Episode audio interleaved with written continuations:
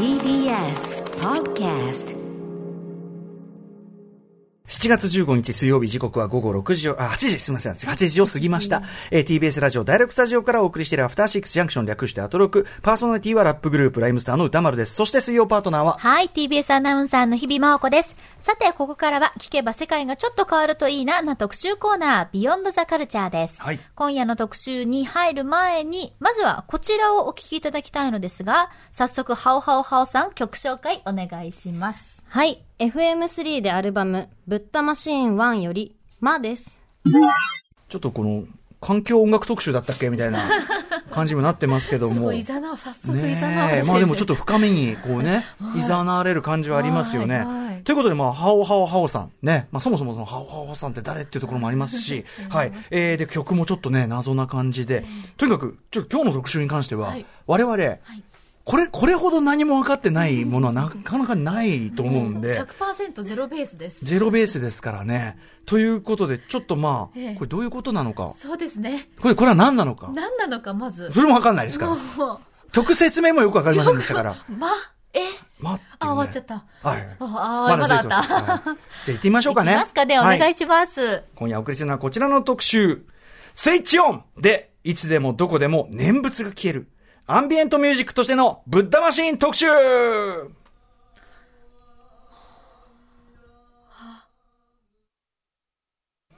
なんだかんだで日々疲れが溜まっているなぁなんて思っているそこのあなた、皆さんは未だかつて念仏を日常生活に取り入れたことがありますか？実は今、そんなブッダマシーンと呼ばれる自動で念仏を呼び上げてくれる電子機器が激アツ&独自の進化を遂げているそうなんです。ということで、今夜はそんなありがたい念仏を誰でもどこでも気軽に消えてしまうという古いようで新しいブッダマシーンの魅惑的な世界やとリスナーの皆さんをいざなう特集です。案内してくれるのは、ブッダマシーンが好きすぎて世界各国で収集している、そして日本で一番ブッダマシーン詳しい、なんならブッダマシーンが作りたくて中国まで行ってしまったという一般人の通称ハオハオハオさんです。はじめまして、こんばんは、よろしくお願いします。はじめまして、よろしくお願いいたします。はい、ということで、でもなんかさっきの曲紹介とかなかなかどうにいったというか、そうですね、感じがありますよ。うん、そうですね。はい。ハオハオさん。ね、ということで、まあ、ブッダマシーンとは何ぞやももちろんそうですし、まあ、ハオハオさんについても全くわからない状態なんですけど、まあ、ちょっとまずはね、聞いてる方の不安を解消するために、一応、何を普段はされてる方という先ほどもちょっと一般人というようなご紹介に預かったと思うんですけれど、普段は普通に都内で会社員として働いております。一般人という言い方はこの番組ではねダメだよ、金曜日の中小概念取り締まったから失礼だから一般人肩着の方と言いなさい、はい、かっこいいです。肩着の方です。なるほど、普通にお仕事されていると、はい、でハオハオハオという名前で光と音の専門店ハオハオハオという、屋号で通販サイトをやっておりまして、はい、でそこでちょっ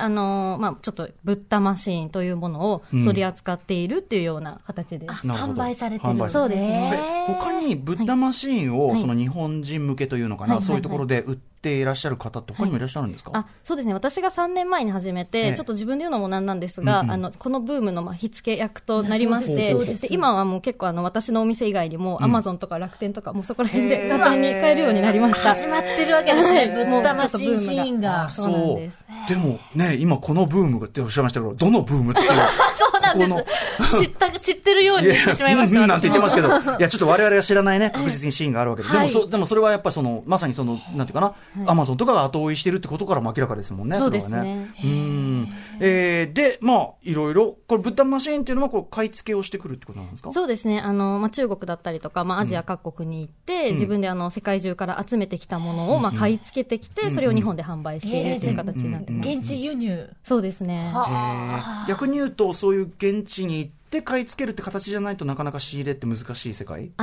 今だと、簡単に中国のアマゾンみたいなものがあって、それで買い付けることできるんですよ、ネット上で。なんですけどやっぱりちょっと自分がデッドストックものとかそういうところに興味があるんで、わざわざ赴かないと出会えないようなものっていうのをディグってくるような感覚でやっています。大量生産ものとやっぱりこう一点ものというかそこに行かないとないようなものもあると、もうお店の片隅に埃かぶってあった発見したものを扱うっていうのがヴィンテージ。そうですね。ヴィンテージブッダマシーン、はい、すごい素直な素朴ですいません。ディグるほどあるってことですね、逆に言えば。そうですね。今日実はねスタジオにねハオハオさんの私物としてのブッダマシーン何台もねかなりの台数持ち込んでいただいてて、全部形も色も全然違うし、大きさも。そうなんです。そして可愛い。可愛いんですよ。ここがポイント。本当に、はい、なのでちょっとね、後ほどこのあたりについてはね伺っていきたいんですけど、ハオハオハオというこの名前はなぜ？はい、私中国語全然詳しくない普通に日本人なんですけど、うんうん、ハオってニーハオのハオから取っていて、うん、でハオってナイスとかグッドみたいな意味なんですね、うんうん、中国語で、うんうん、で、はい、日本語だと好きっていう、いい意味じゃないですか、うんうんうん、でそれをハオハオハオってつなげたら語呂が良くて、ちょっとハッピーなバイブスかなみたいな感じで、うん、ちょっと決めたっていうだけなんで、あんま深い意味ないですけど、いい感じに、ね、いい感じなポジティブバイブスが、そうです、ね、参上みたいな好きの参上みたいな、好きが高まる。ハオさんって呼びしていいですか？お願いします。ハオさんね。そうね。ハオハオハオね。ちょっとね。はい。ということで、ハオさん、大体どういうスタンスの方かというのは、わかりました。ということで、ただ、ぶったマシーン、うん、ね、改めて、うん、ちょっと、本当に初めて聞いたしね、うん、僕らね、毎回特集のね、プレゼンをこうしてもらうんですけど、今回は、長谷川めぐみ、ね、ディレクターですよ。先週の、でも、最女のね、運命の特集も、長谷川さんですから。最女の運命と、幅がその前はタイの BL ですから。タイの BL、そうだそうだ。最近大活躍。幅がもうすごいね。長谷川さんからね、来週はね、ぶったマシーンです。えっていう。知ってますよね、ぶったマシーン。ぶったマシーン。まあね、もうね、歌間さんのね、これ、ぶったマシーン。これね。感じなんですけど、ぶったマシーン、そもそもこれ何なんですか？うん、はい。ちょっと先ほどご紹介した曲にも関わってくるんですけど、FM3 っていう北京発の現代音楽ユニットが、うん、実際ちょっと先ほども楽曲聴いていただいて、人によっては、不気味だったりとか、癒されると思われるような、アンビエントミュージックですね。はい、ああいうジャンルを作っているのが FM3 っていうユニットで、うんうん、で、彼らが自分自身の曲を収録した、ミュージックボックスみたいなガジェットがぶったマシーンっていう名前で販売されてるんですよ。じゃあ、なんていうかな、作品としてのガジェットというか。はい、そうですね。うんうんうん、で、もう実際それが2005年に発売されてから、結構何作も出ていて、普通はだから CD とか配信とかそういう形で作品発表するのをそのガジェットという形で発表して、それがもう随分続いてる。そうなんです。で、ちょっと小耳に挟んだ話によると、あれですと、かなり現代音楽では、有名なブライアン・イーノさんが大人買いしたとか、あとはヤン・トミタさんがワークショップで使用されたりとか、結構世界中のアーティストから愛されているガジェットで。じゃあ僕が最初に環境音楽特集ですかって言ったのは間違いじゃないですね。間違いじゃないんですよ。なるほど、なるほど。はい、で、フィリップ・グラスのモデルが発売されたりだとか、うんうんうん、あとコーネリアスさんが手掛けた広角機動隊バージョンが発売されたりとか、結構コラボレーションも盛んにやっていまして、もう今発売から15年経ってもカルト的人気を誇っているようなアイテムが、今お手元にある、はい、今私ね手にして、なんて言えばいいの？小型のラジオぐらいの大きさで、そうですね、ちょっとカセットテープのね、色がついてっていう、でこれはだからこれ一つのアート作品としてのFM3 の作品としての、はい、ぶったマシーンだと。そうですね、でもすごいインターナショナルに愛されてるんですね。そうですね、ただ今日のこのメインとなる特集というのはこの話ではないです。ではないんです。で、そうですね。ちょっとこの FM3 のぶったマシーンの本来元ネタに当たるものが、中国で自動念仏機とか電子念仏機って呼ばれている、お経とか念仏、ありがたい仏教ソングっていうのが収録されたアイテムになっていて、私はそちらを集めているっていう形です。FM3 は、はい、中国とかで使われている自動念仏機、電子念仏機にインスパイアされて、はい、このぶったマシーンシリーズを出したっていうことなんですね。はい、そうですね。なるほど。このぶったマシーンっていうのは、ずっと何個もあるわけですもんね。再生もできるっていうことですもんね。そうですね。念仏再生機ですね。要は念仏再生機、はい、自動再生機っていう形ですね。これっていうのはまずはその箱があって中に、はいはい、念仏スイッチを押すと念仏が流れるマシーン、はい、簡単に言えばそうです。うんうん、スイッチ一つで念仏が流れるマシンです。これはその標準的なその自動念仏機みたいなのもあるんですか？標準的な自動念仏機は、本当結構 FM3 に近いような。本当だ。いや、だからやっぱ携帯ラジオだよね。そうです。ね、そうですね。そうだそうだ。でもなんか黒くてね、普通に。見た目は。普通のあれで、なんていうかな、タバコ代というかな、タバコの箱代、ぐらいの、携帯ラジオぐらいの感じですけど、中にこれだと何曲ぐらい入ってるんですか？これはもうスイッチが一つもついていなくて、音量のみで、1曲再生です。1曲。で、もう念仏を聞くために、一つの箱が作られてるっていうような形ですね、はいはい、でも何曲も入ってるやつもどんどん今出てきているっていう、いっぱい増えるもあると、なるほど。こうシンプルなものもあれば、私の手元にあるのはこれは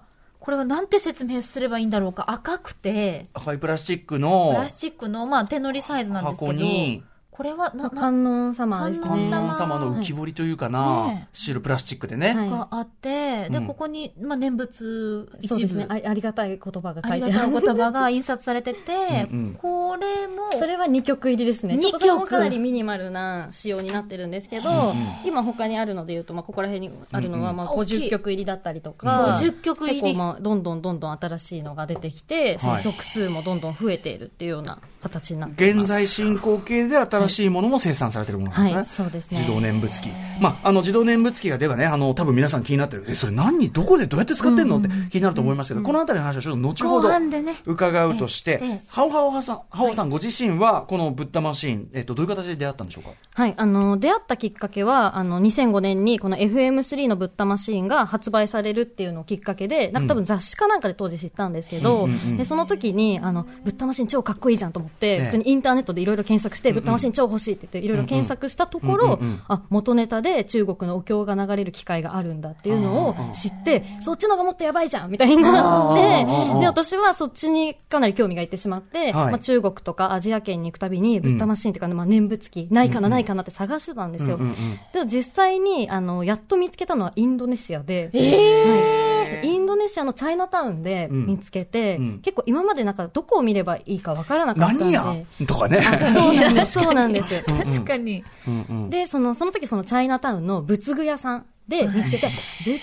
けばいいんだっていうのが分かって、でそこからなんていうんですかね、そのブッダマシンディグのコツが分かったっていうところがあって、糸口が、そうなんです。でそうするとどんどんこう見つけてきちゃっては買い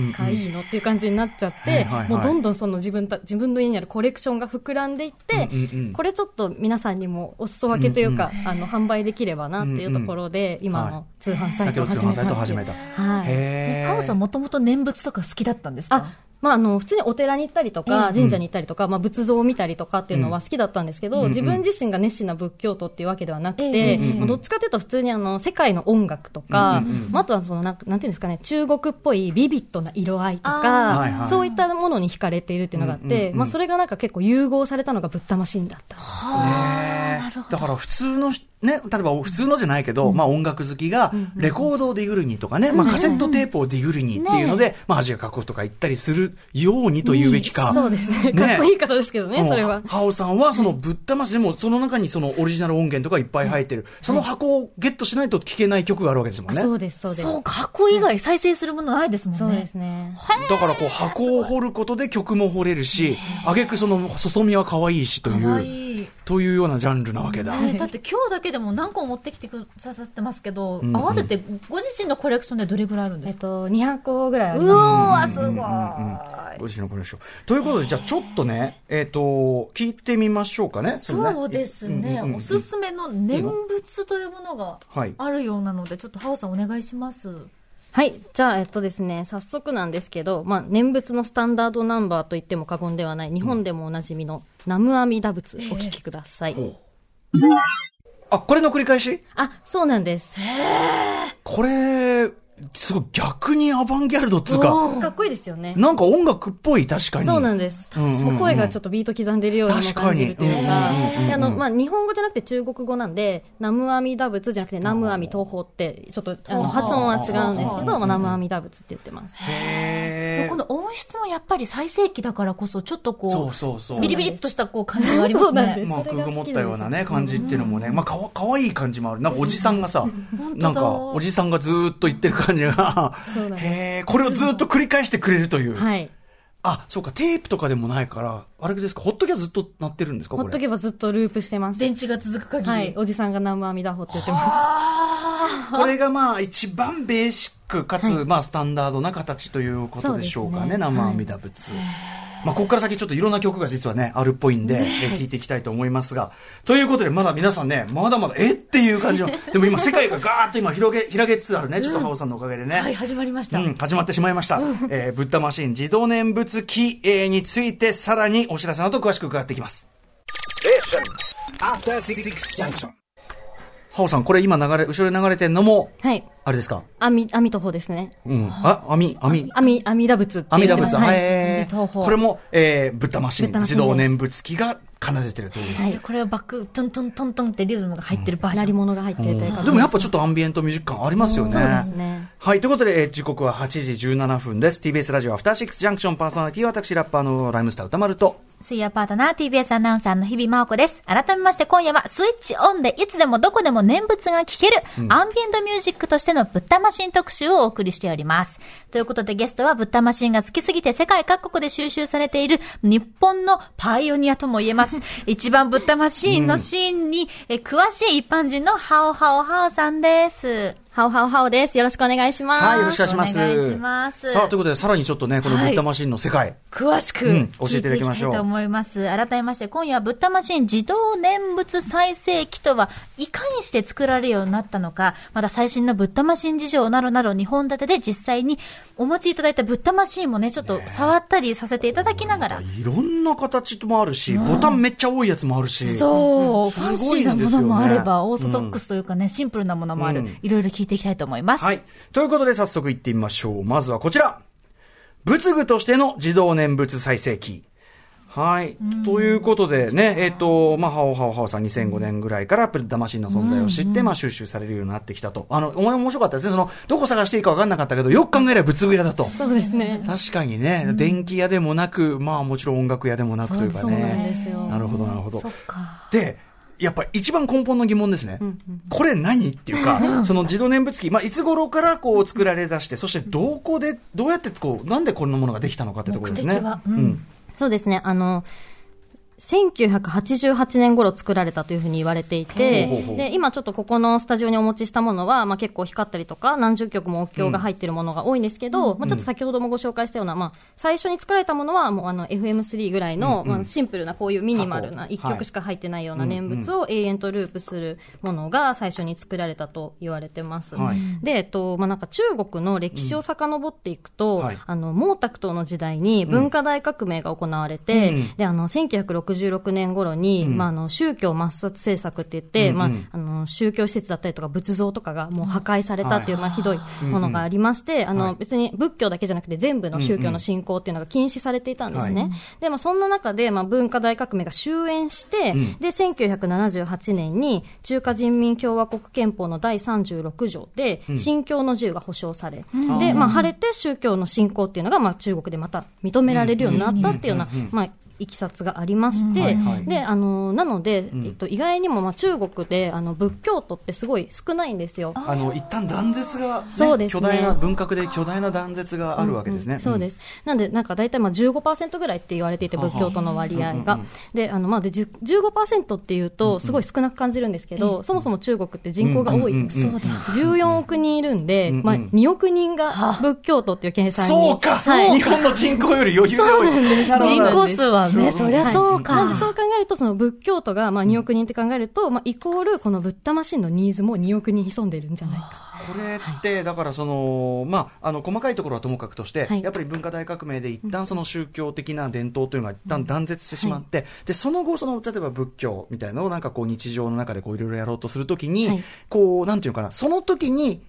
必要となったものっていうか、自動で念仏唱えてくれる機械とか、要するにシステムとか、要するにお寺とか、日本だと脈々と続いているようなシステムが一旦途切れてしまったから、ある種機械とかで簡単に代用できるっていう、その需要がすごく、ひょっとしたらあったのかなって感じ。そうなんです。そう考えていて、実際中国って、日本だと法事とかでお坊さん呼ぶってあると思うんですけど、それができない。お家にお坊さん呼べないっていうのがあるらしいんですよ。なんでお家で念仏を唱えたいときって、もう、この機会に頼れば唱えてくれる人がいないから、だからそうか、坊さんは呼ぶシステムっていうかね、それがないけども、制度がないけど、でも念仏は唱えたいという、でもそれが2億人いるとしたら、だから結構ガチの宗教儀式装置というか、そうですね、そうかっていうことでもあるんですね、かもしれないです。はい。なるほど。で、こういうふうに使われるようになったと。で、どのあたりでこれは主に使われている機械なんでしょう、うん、はい、先ほど最初はインドネシアで発見されたとおっしゃってましたけど、そうですね、まあ、でも基本的には中国で生産されているので、うん、まあ、中国、香港、台湾といったまあ中華圏がメインになるんですけど、まあ、仏教徒の多いタイでも見かけますし、あとはまあベトナムとかフィリピンとか、まあ、仏教徒が住むチャイナタウンがあるようなエリアでは、うんうん、ぶったましを実際に見かけます、うん、でなんか聞いた話によると、結構中国で今仏教徒の方って、うん、商売をやられている方が多いらしくて、ほうほうほう、その商売繁盛の現世利益みたいなものを求めている方が多いみたいなんですね、うんうんうん、なので実際その中国で歩いていると、うん、結構飲食店の、うん、軒先にある神棚みたいなこう祭壇にこのぶったましが置かれていたりだとか、そうか、じゃあその葬式とかガチの神事ってことじゃなくて、まあ、日本のね、例えば商売繁盛で神棚置いてあるとか、はい、なんかそんなぐらいの感じで使われてる方もいらっしゃったりで、はたまた普通に中国のお寺に行くと、うん、こうぶったましの曲流れてるなっていう時があって、ほうほうほう、普通にお寺の中に入っていくと、うんうんうん、仏像の裏に普通にぶったましが置いてあって、そこから BGM としてバーって流れてたりするんですよ。へー。だからまあ公式お寺でも使われている、公式ユーズもされてる、はい、ね、オフィシャルユーズもされてるオフィシャルユーズも、でもこれ小さいから、例えばそう商売されてる方とか海外行った時とかも持ち運びできるってことですもんね。そうですね、なんで実際首からかけられるやつとかもあります。あ、いつでもどこでも唱えてもらえるっていうかね、そうですね、うん、でも本当にでもそのなんていうのかな、進行してったりしたらそれはね、ガチで進行して、それはありがたいことだし、ありがたいことですね、なんかこう、まあ、上がるぜっていうね、そうか、無敵だぜっていう感じ、うん、いつでもどこでも、うん、守られてるぜみたいな感じですね。なるほど、うん、それはお安いもんだってことですよねこれね。じゃあ生産者もたくさん中国はあるんですか？そうですね、今メインは深センって、シリコンバレーって言われてる、中国のシリコンバレーって言われてるかなり工業機械とかを作っているところで、だいたい30社ぐらいあるって言われていますね、うんうんうん、そんな中でじゃあ、どんどん新しい製品が出てきたりとかっていうことで、うん、はい、最初は1曲しか流せなかったただの四角い箱が、はい、まあ、形ファンシーになってきたりあるいはそのなんだろうね、例えばレパートリーが増えたりとか、うん、いろんなことがあったりするって感じですかね。そうですね、うん、はい、ちなみに日本ではどうですか、使用現場みたいなのは。あ、日本では私結構こうハオハオハオとして活動していると、うんうん、やっぱぶったまし情報が寄せられてくるんですけど、うんうん、中華料理屋さんとかに置いてあったよとかっていうのも聞いたりしますし、リアルローカル使いで。そうですね、僕らさ、だから例えば中華料理屋、その、うん、まあ、本国の方がやられているような中華料理屋行って食べたとしても、うん、その機会が何かに注意を払ってなかったから今までついてなかったと思います、うんうんうん、案外多いですね。意外とあったりするかもしれない、はい、このビジュアルだとそういうマシーンだとちょっと思わない、ただのオブジェかもしれないみたいな。そうそうそうそう、はい、なんかご利益のある置物だと見えるので、うん、そうですね、まさかぶったまし最盛期だとはちょっと気づきにくかったかもしれないです、うんうん、お店の人にこれ自動念仏再生電子念仏再生機って聞いたら、いやそうだよっていう風に教えてくれるかもしれないですね。教えてくれるかもしれないです、うん、であとすっごい私が実際自分で目撃して、うん、衝撃を受けたのが、うんうん、東京の新大久保、うん、まあ、結構エスニック料理屋さんとか多いエリアじゃないですか、うんうんうん、普通に歩いていたらぶったましの曲が聞こえてきて、もう察知できるんですよ、ね、そう、あれだみたいな、ぶったましセンサーがどこみたいなキョロキョロして見てたら、目の前からすごいオレンジ色の袈裟を着たちょっとアジア系のお坊さんが首からぶったましに下げて、はい、もう垂れ流し状態で新大久保の街をカッポされていた歩くぶったまし、はい、目撃しました。なんか昔でラジカセのことをね、まだウォークマンとか生まれる前、ヒップホップの文化でゲットブラスターって言ってたんですけど、ゲットブラスター彼氏も完全にガン鳴らし、肩にこうラジカセ担いで鳴らすイズムみたいな、ガンガン鳴らしながら、もうマジ本当にもうマジありがたいぜっていう、恩恵にあやかって、うん、これおいくらぐらいなんですか、ちなみに。日本の価格で大丈夫ですか？日本の価格、はい、一番ちっちゃいのだと私のサイトで700円ぐらいから。あ、安い。はい、うんうんうん、でまあ豪華なものだと1600曲ぐらい入ってるのがあるんで、うん、そこら辺だとこう曲に比例してだいたい値段が高くなるんですね。でなんでそこで5000円ぐらい。あ、でも5000円、はい、1600曲入って5000円、はい、安いもう1曲あたりいくらっていう話になってきますよね。もうアルバムだと思えば相当安いですよね、はい、ちなみにこの仏具としてのね、念仏読みマシーンって、はい、まあ、日本でもまあある意味その需要っていうのかな、その使いどころないわけじゃないじゃないですか、別に。日本で作られたりしてないんですか？日本製かわかんないんですけど、うん、なんか一応なんか特定の宗教でこう、うん、そのお経を練習するためのまあなんかマシンみたいなのはあるみたいです。でも5万円ぐらいするみたいですね。あ、高いですね、やっぱりね。じゃあまあ用途も違うし、はい、まあ、そもそもちょっと違う。そうですね、かもしれないです、うん、ね。これなんでこんな見た目が進化したんですか。その小さなこうね、手乗りサイズの箱から、はいはいはい、このご利益がありそうなキラキラした見た目に。ちょっとそこはなんでかわからないんですけど、まあ、中国だけじゃなくて結構タイとかミャンマーとかも結構お寺って電飾をつけてきらびやかにするみたいなのがあって、なんか日本の感覚だと、まあ、そういう派手なお寺がないので、まあ、意外かもしれないんですけど、まあ、その神様、その天上人に対して、まあ、崇めるとするならば、まあ、今ある技術を最大限に使って、LED とかできらびやかにしてもおかしくないですよね、みたいなふうには思ってます、なるほど、ね。まあ、日本もさ、我々が今の感覚でいうお寺のね、まあ、仏像がこうあって、ああいうこうなんていうかな、厳かな感じっていうのも、元はさ、だってめっちゃ、ね、色を塗ってあってらしいですね。そうですそうですそうです。金ピカだったりしてね、はい、その要するにその直輸入文化としてもう今もう大陸じゃ仏教よみたいな、マジ仏教最先端みたいな、イケてるからもうはいと、もう仏作りましたダーンぶったマシンガーン、まあ、当時で言うねオーケストレーションとしての念仏ダーンみたいな、まあ、そういうだから派手に盛り上げる文化当然もともとあったってことですよね、うん、そうですね、うんうん、そうか、いやーということでだいぶでもこれぶったマシンの現場っていうか、ね、シーンの感じは見えてきましたね、ちょっと近づいてきました、さあといったあたりで、次のパート行ってみましょうかね、はい。念仏だけじゃない、ブッダマシーンのアンセム的ソング大悲愁って一体なんだ。せっかく分かったのにもう分かんなくなっちゃうせっかく分かったと思ったらもう分かんなくなっちゃう新しい念仏聞こえてきた、うん、ということで、はい、改めて先ほどまあ生阿弥陀仏とか、ね、いろいろ聞かせていただきましたけど、念仏先ほど1600入ってるっておっしゃいましたけど、はい、1600って念仏が1600種類入ってる、念仏ソングですね。念仏もありながら、まあ、仏教の、まあ、ありがたい教えとか、まあ、普通にお経に、メロディーをつけて、もっと音楽っぽくしたものが、込み込みで入って1600曲、みたいな感じです。あ、じゃあ、お歌も入ってたりして、はい、で、歌詞がありがたい中身になって、ね、まあ、念仏だってもともとはさ、こういうフレーズになってるけど、ありがたい言葉をこう、ね、こう、ずっと普通に言ってるってことだからね、もう同じっちゃ同じなんだよな、そういうメロがついてるかどうかみたいな。そうです、そうです。うん、へー。でもそのどういう歌なのかっていうことですよ、ね、問題はね。ですね。じゃあちょっと早速、はい、聞きたいです。はい、聞きましょう。はい、お願いします。はい、ということでじゃあまずはハオさんおすすめのじゃあ一曲、はい、お願いします。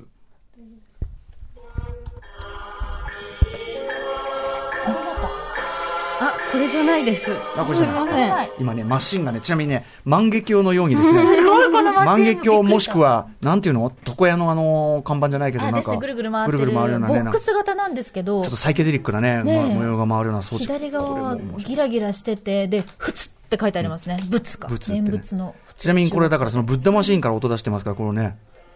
聞こえるでしょうか。これですか？はい。これが大悲愁です。大悲愁。はい。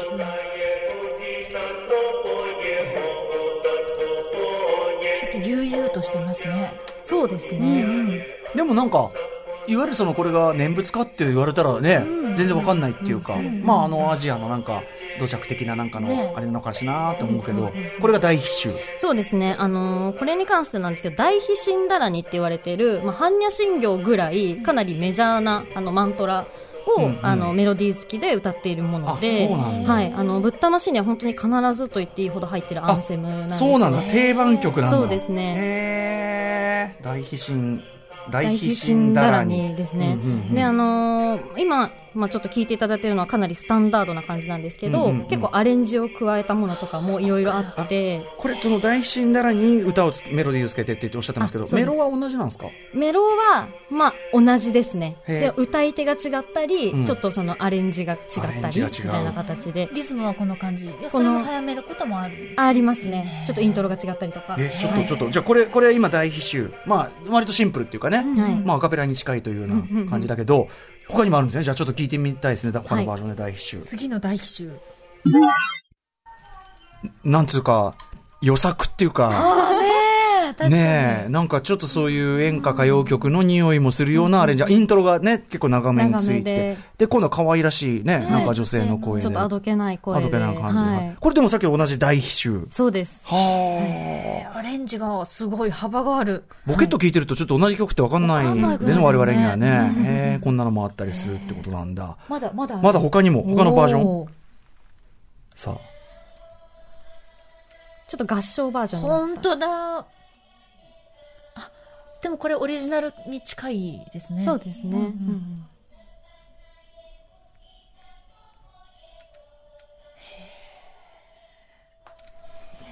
へえ、あ、なるほど、合唱バージョン、はい、合唱バージョンがあったりすると大秘集、まだまだいろんなバージョンあるまだもっと聞いてみよう、はい、もっと1種類ぐらい、全然違う。これは結構新しめのぶったましに入ってます。はい、新婦新婦、あ、爽やかですね。はい、はい、ちょっとねイントロが長かったですけど、そうですね。はい、はいはい、これはちょっと違ってるのが、うん、今まではまあ中国語のお経で歌われてたんですけど、これサンスクリット語で歌われてます。ってことはもう大元のというか、大元の、そうですね、はいはい、オリジナルで、はい、言語で歌ったぜみたいな、これ元英語だからさ、これさ英語で歌ったぜみたいなさそんぐらいの感じか。これまた面白いのはね、これ曲指定がこれ台本に書いてあるんだけど、要はほら普通でいうアルバムとかの概念じゃなくて、その箱ごとの概念だから200曲入りのやつの9曲目とか光るやつの50曲入りのやつの1曲目とか筒型のやつの1曲目とか、そういうね指定じゃないと。そうか、そうか、この、まあ、ボックスというかマシンごとの名前はないんですね。なんかあるんですけど、まあ、ちょっと今回頼むにあたって分かりづらいと思ったので、ちょっと声かけ方をさせていただきました。へー、すごい。はいはいはい。あとこれちなみに、入ってるのは仏教ものっていうか、その念仏というかね、そういうのを、お経を、メロディーに乗せたものだけなんですか？そうですね、それだけじゃなくて、結構最近のものだと、仏教以外の、環境音が入ってたりとか、それこそ本当にアンビエントミュージックみたいなのがあったりとか、あと、定式っていう、はい、ものが入っておりまして、儒教の、まあ、道徳的な教えをまとめたもので、これ本当にラップなんですけど、三字一句の韻文形式になってるんですよ。で、これなんですけど、今ちょっと流れている曲ですね。で、中国だと義務教育の中に組み込まれていて、みんな暗記させられたりとか、はい、で企業とか、なんか刑務所でも暗記させられたりするぐらい、かなりメジャーなものらしくて、はい、まあ、そういったものが入っているぶったましも存在します。へー、そうなんだ。じゃあもうもはや仏教からは多少離れてても、はい、生きてるというか、まあ、中国全般でなんかためになるものとして置いてあるみたいな。そうですね。なんで結構やっぱ買ってみると、まあ、実際こう蓋を開けてみたときに、これ仏教ソングじゃないじゃんみたいな楽しみ方もあって、なんかその闇なべ感が面白いみたいな。あ、闇なべ感、確かに。いやでもこれつまりさ、買って聞いてみないと本当に分かんないですよね。分かんないですね。タイトルだけ見ても結構アレンジが違ってたり、全然思ってた曲と違ってたりとかしたりして、やっぱ聞いてみないと分からない。これ店先で視聴とかできるんですか？お店では視聴は、まあ、できますね。できます。できる。まあ、1600やったらどうにもなんないもんね。そうですね。これ作曲とかアレンジは、このぶったまし制作者がおそらくやってる。あ、先ほどからごめんなさいね。ぶったましの曲を流そうと思って作業をしてると、ちょっと流れてるっていう状況で。やっぱね、一個一個ね、DJ の機械が一個一個あるみたいな。そう、準備が大変です。すごいよね。曲を流すために機材を入れ替えるっていうね。どんだけ不便な DJ なんだって。はい、今ねポチポチしながらね、ポチポチボタンを押しながら、今日比さんの質問ね、面白い、誰がアレンジというか曲を作ってるんですか？そうですね、結構今ぶったまシーンを作ってるメーカーが入れてるんではなくて、依頼しているなんていうんですかね、仏具メーカーとか仏具問屋さんが自分たちでその曲を持ってきて、これ入れてくださいみたいな形で、じゃあそう発注っていうか、はい、そうですね、そういう形なの。確かにそのアーティスト性の発露とかでね作るってわけじゃないでしょうけどね。そうですね。でもこう例えばハオさんから聞いて、音楽的にもこれ全然ポップスとしていけてんじゃんとか、そういうものも全然あったりする。あります。すごいご紹介したいんですけど、ぜひね、ちょっと今ねぶったましのプレイに慣れていないためね、今すごい笑ったのは止められなくて、うん、慌てて部屋の外に走って箱を持って逃げてバイクが拾わないところに逃げるというね。おかしいです。いやいや、しょうがない誰もねいじれてないから、うん、そうですね。さあこれも含めのね、はい、おすすめの選曲ちょっと、はい、流していいですか。ぜひぜひ。1600曲入りの、はい、1600曲入りのやつの342曲目かな。少々お待ちくださいね。ね、自動再生機なんで自動に流れてきちゃうわけですからね。確かに確かに。これこちらです。お、なんかベースが。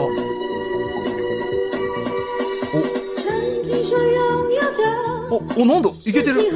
かなりアーバンな。シティポップ。そうなんですよ。シティポップ。これ念仏。これはちょっと念仏とは関係ないよ、ありがたいお言葉。そうですね。念仏とは関係ないありがたい言葉。なんかちょっと、まあ、仏教めいたことを言ってはいるけど、まあ、なんかその念仏ではない。まあ、クリスチャンラップとかさ、ああいうのもあったりするけど、そういうこうなんていうの教えを載せたポップソングみたいな、そういう感じですかね。はい、でもちょっと予想の斜めいく、ちょっとねこんなのもあるんだっていう、これがお寺で、まあ、流すことも可能ってことですよね。そうですね、こんなアーバンな曲が。そしてまだあるということで154曲目というのも言ってみていいですか。154曲目1600曲入りの154曲目。はい、今こ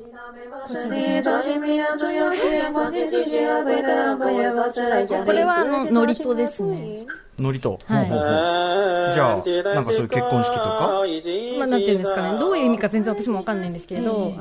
お寺で収録されたものが入っているっていう形で、ライブ音源、はい、で結構危うい感じなんですよ、聞いてると。危うい間があったりとか。なるほどね、ライブだから、はい、はい、という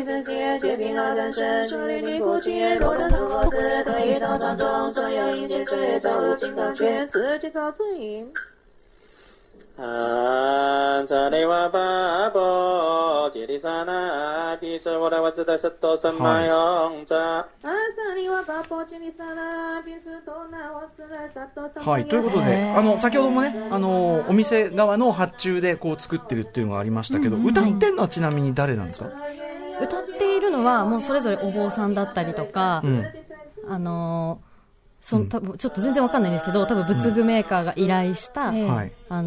通に歌手の方とかが歌う、そういうだからあれかな、そういうのを得意とする業者とかもひょっとしたらいるのかも。いると思うんですよ。そこすごいつながりたいんですよ。でもクレジットがないからわかんないですよね。確かにですよ。誰に問い合わせれば、だからその発注した仏具メーカーですかね。聞けば、あえて言えば。でも仏具メーカーに聞いてもなんていうんですかね、あんまり教えてもらえないというか、まあ、企業秘密の部分は。そうかオリジナルブランドですもんね、はい、確かに。やばい、なんかそれこそジャマイカのサウンドクラッシュじゃなくて、いやうちのこれやばいねスペシャル仕入れてるからそんなバラすわけねえだろと明かせねえと、うちやばい物だ、ここの音作りがやべえからさみたいな。私はレーベルみたいな、レーベル、はい、念仏レーベル、念仏レーベルだから、ここはもうモータウンのさファンクブラザーズみたいなのがいて、もうめっちゃ音いいからみたいな。いやーこいつの念仏マジ聞き心地いいからみたいな、そういうあると思います。そしてなんとハオさんはそのブッダマシンが好きすぎて、自分オリジナルのブッダマシンが作りたくなった、はい、ということで中国のそのメーカーに、念仏記念館に行っちゃった。そうですね、というあたり、はい、はい、それはその機械を作るっていう、こういわゆるベルトコンベヤーみたいなイメージはなくて、会社が作ってるんですか。でもちゃんと工場があって、私が行った工場はなんですかね、10人ぐらいが本当ベルトコンベヤーみたいなところで、パーツを組み立てて、で音を入れてみたいな、なんかそういうのをちゃんと分業してやっている工場に、ちょっと中国語が喋れる通訳の方を連れて行って、で打ち合わせに行きまして、できればちょっと年内にオリジナルのブッダマシン作れたらなっていうところで、今話を進めている最中です。すごい、そんな人いませんよね今までねえ、ちょっとそこまで踏み込んでる人はなかなかね。そうですね、はいはい、いやじゃあということで最後のパートに行ってみましょうかね。行ってみましょう。もはやただの念仏再生機ではない、技術革新が進む最新ブッダマシーンシーン。当然じゃあそのブッダマシーン作ろうと思っていったら、今の技術っていうか最新技術っていうことですよね、はい、ちなみに、工場はどの辺にあるんですか？深センですね。深センに、あ、はい、そうか、先ほどね、おっしゃってましたけど。で、今、出来っていうか、そのやり取りとしてはどのぐらいまで来てるんですか？いや、それがですね、結構ロットが大きくて、ミニマムで2000個以上って言われているんです。ああ、だってそれは2億市場を相手にしてるから。そうだよな。じゃあ、ちょっと待ってください。今日さ、スタジオにお持ちいただいたこれとかも、はい、そのね、ハオさんは、こう、ゲットって感じで、ディグってますけど、個数で言ったら意外と出てんのかもしれないですよね。めちゃめちゃ出てますね。なるほど、なるほど。で、そういうところでやってると。で、最近、ブッダマシンシーンっていうか、あれで、会社同士のその協会みたいなものできた。そうなんです。実際にブッダマシン工場に行った時に、いろんなお話をちょっとインタビューさせていただいたんですけれど、深センだけで30社、ブッダマシーンの会社があるらしくて、おっしゃってましたね。で、ブッダマシーン協会っていうのができて、で、彼ら、そこはすごいフレンドリーな感じで、実際私も、とある社長のところに行ったんですけど、別の社長も紹介していただいたりとか、結構みんな仲がいいみたいなんですね。ただ、協会に入っていないメーカーは、コピー。もう偽物らしくて、結構もう真似の試合みたいな、熾烈なバトルが繰り広げられているみたいですね。録音しちゃえばね、作れちゃうっちゃ作れちゃう。そうですね。で、もう、彼らもその中国で一番問題になってるのはコピーだけど、もうそれはどうしようもないって言ってました。あ、そうなんだ。そもそもだってこのマシンね、自動念仏機というもの自体に、なんか本来だったら、例えば、なんていうかな、その著作権というか、特許とかさ、クレジットが、ね、あっても良さそうだけど、おそらくそういうのなしに進化してくるでしょうから、そうですね、無法地帯というか、さすがにその業界の中で、意識高いところは、ちょっとブッダシーン、ちょっと手を組んで、俺ってちゃんとしたとこはちゃんとしたとこでやっていこうぜって感じ。そうですね。なんで、結構私も、コピーっぽいなみたいなのを掴む時もあるんですけど、やっぱり出来が悪くて、すぐに壊れたりとか、そういうことがあります。なるほどね。でもコピー作るたくさん作るくらいにニーズはあるってことですよね。そうなんですよ。2億だからもう、そうか、もう永遠に、あったりするから。でですね、ブッダマシン業界じゃあそういう中でね、行かれてですね、最初はねすごくシンプルな1曲しか入ってないやつだった。その1600が入ったり、さっきのねなんか電飾っていうか、そうですね、あれが入ってたりとかいろんなの出てきましたけど、今ガンガンそういう感じで進化、あと多様化もしてるってことですかね。そうですね。結構ソーラー充電のタイプだったりとか、そんな技術もエコだねやっぱね。エコなんですよ。あとはなんか SD カードを入れて、本当にただのスピーカーとしても使えるような、自分の好きな曲を入れられるようになっていたりとか。いいのか、それで。なんかいろいろ本末が転倒していく感じもいいですけど。あとそれこそFM ラジオ聴けるやつだったりとか。はいはい。なるほどね。充電もなんかUSB がついてるものもあったりして。そうですね、 USB 充電ができるものもあれば、どんどん進化を遂げてきていまして、で、面白いのだと、そもそも数珠ってお経を何回唱えたか数える役割があるんですけど、そのブッダマシン自体にもそのお経を何回唱えたか念仏カウンターみたいなのがついてるやつがあって、なんか万歩計みたい、それとか完全に押すとどんどんポチポチと念仏カウントされていくっていう。しかも5桁もうすごい数数えられますね。へー、カウント。でも念仏記読ましてんだろっていうね。それカウントしていいのかっていう感じもしますけどね。これ書いてあるの可愛くないですか？仏ともフォユーっていうんですけど、このメーカーの名前で、ここはかなりなんかポリシーがあって、すごいピンクのね、スマイリーの顔が描いたストラップがついてたり、ラインストーンみたいなのがついてたり、ちょっとなんか、なんですかね、仏ギャルの御用達みたいな、映えるよっつってやつ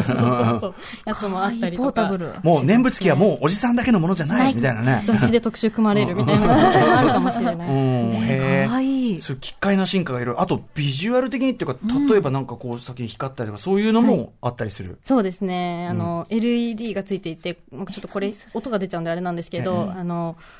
七色にこう光を切り替えることができたりとか、そういったものもビッキビキになったりとか、あと木魚スタイルもあるんですね。木魚スタイルもあります。木魚型、これでも分かりやすいですよね。なんかこれはね、仏具です。でもちょっと仏具お茶目グッズみたいな。かわいい。お土産に売ってそうな感じ。かわいい。これ高いです。5、6千円ぐらいします。ああ、そう。まあでも確かに作りも綺麗で、そう作りもだんだん良くなっていたりして、どんどん進化を遂げていって、最近のシーンなんですね。はい、うんうん、そうですね。おかしな進化を遂げちゃったやつとかないんですか？最近ツイッターで紹介したんですけど、うん、マッサージ機能付きのブッダマシンっていうのが出たみたいで、出ましたついに。ついにここみたいな、なんかやっぱその阿弥陀の力を借りて、なんていうんですか、体の痛みを和らげますみたいなことが中国語で書いてあるんですよ。効能まで歌ってしまってる。そうなんですよ。あそっちの力。でもまあリラックスというかなんというか、やっぱそのさっき言った原生利益っていうかね、そのあたりを狙うんだったら確かに体も楽になりますよとかね、商売も儲かりますよなんつってね、どんどんどんどんそういう付加価値がついてきて、ご利益その辺のご利益の感じで、そのあれですね、なんかおおらかな感じも面白いかなという感じですかね。はい。あとブッダマシーンって、これまあ今回は仏教じゃないですか。他の宗教こういう似たようなマシーンとかあったりするんですか？そうですね、ありまして、キリスト教だとバイブルマシーンっていうのがあったり、あとはもうイスラム教だとコーランマシーンっていうのがあったり、あとはヒンドゥー教も見つけて、ヒンドゥー教もまあマントラジュークボックスとか言われてるんですけど、だいたいそのメジャーな宗教のところは全部。でも私キリスト教で私ミサに参加してたんですけど、ミサって必ず聖書の一部を朗読するシーンがあって、シーンっていうのをバカなんで、で私やっぱり神父様によってこの神父様読んでくれるのってめちゃくちゃいいなって思ってたのあったんですよ。この神父様の声の朗読素敵だなって、なんかすごい読み師として素敵な方がいたら、マシーンで永遠に再生できたら素敵ですよね。なんかコーランだとその読み手が結構重要だったりして、この読み方かっこいいとかっていうのを追求したりするらしくて、私が持ってるコーランマシーンも30カ国語でコーランを読み上げてくれる、プラスいろんな読み手のやつが入っているマシーンがあったりとか、結構その他のブッダマシーン以外のマシーンっていうのも充実して存在しています。世界的に結構あるんですね、これね。知らなかった。あとやっぱこれ仏教宗教関係ないですけど、その韓国のポンチャック、そうですね、ポンチャックマシーンも似たようなものでは、機械に入ってる曲というかね、そういう意味ではね、機械ディギンの世界ってやっぱあるわけですね。キングオブ機械ディギンね。かっこいい。保管は大変だし、掘るの大変だし。めちゃめちゃ場所取ります。ね、そうですよね。今だいぶ部屋も埋め尽くされてますよね。部屋がこればっかりですね。これ日本でじゃあちょっとブッダマシン俺もちょっとゲットしたいなって時はやっぱりこれはハオさんのサイトを見れば一番豊富ってことですかね、やっぱりね。そうですね。ぜひ見ていただければと思います。これ調べるにはどうすればいいんですか？ハオハオハオでカタカナで検索していただければと思います。はい。さっきもね、フォーユーですか。ね、物言うと書いて可愛いのもありますからね。映えるのもありますんでね。はい。後で告知ってできますか？告知ぜひぜひお知らせください。そこら辺でもちょっといろいろイベントも予定してますので。はい。イベントことじゃあ。いいですか？今言っちゃって。今だと秋葉原のラジオスーパーさんって明和電機さんがやられているラジオデパートの2階にあるところでもう常時展示していて販売しているのと、あとはですね8月17から9月13まで渋谷パルコの4階のミーツバイナディフさんというところで、ブッダマシンフェア的なものを1ヶ月ぐらい開催させていただきますので、ちょっと今足運ぶのも難しい状況かもしれないんですけれど、タイミング合えばぜひ。いややっぱこれ物見てなんぼなんだよね。見て触って聞いてほしいですね、生音を。あとやっぱその明和電機さん的なシーンとも確かに食い合わせいいでしょうし、個人的にはギャルデンとのコラボ、私もずっと思ってました、今日。ねえ。ギャルデンとのコラボなんかいいんじゃないかってね。ギャルデンさんも持ってらっしゃいます。買っていただいて。やっぱそうか。すでに。さすがだよね。もうすでに。奴らの。そう、魔改造されてます。奴らの、ね、ギャルデン流のやっぱりブッダマシンもあったりするっていうね。やっぱ揚げ念仏ですよ、揚げ念仏。さあ、といった、すいませんね、不謹慎な感じでね。はい。いや、でもね、いや、でも本当に勉強になったところじゃない、もう何にも知らなかったところから、ありがとうございます。めちゃめちゃ面白かったです。ありがたい特集でした。今日はその基礎の木を知りましたから、今後は他の、例えばそのアジアンミュージックジャンクションとかと同じように、新婦ディグしましたと。新規をディグしましたよっていう時にまたぜひちょっと、ぜひ、はい、ご紹介いただければと。ありがとうございます。また呼んでください。はい、ありがとうございます。ということで本日はアンビエントミュージックとしてのブッダマシーン特集でした。ハオハオハオさんありがとうございました。ありがとうございました。ありがとうございました。明日のこの時間はネットフリックスオリジナルアニメシリーズ日本沈没2020配信記念スペシャル第2弾ということで、湯浅正明監督スペシャルインタビューです。がっつりお話聞きたいと思います。After 66 junction.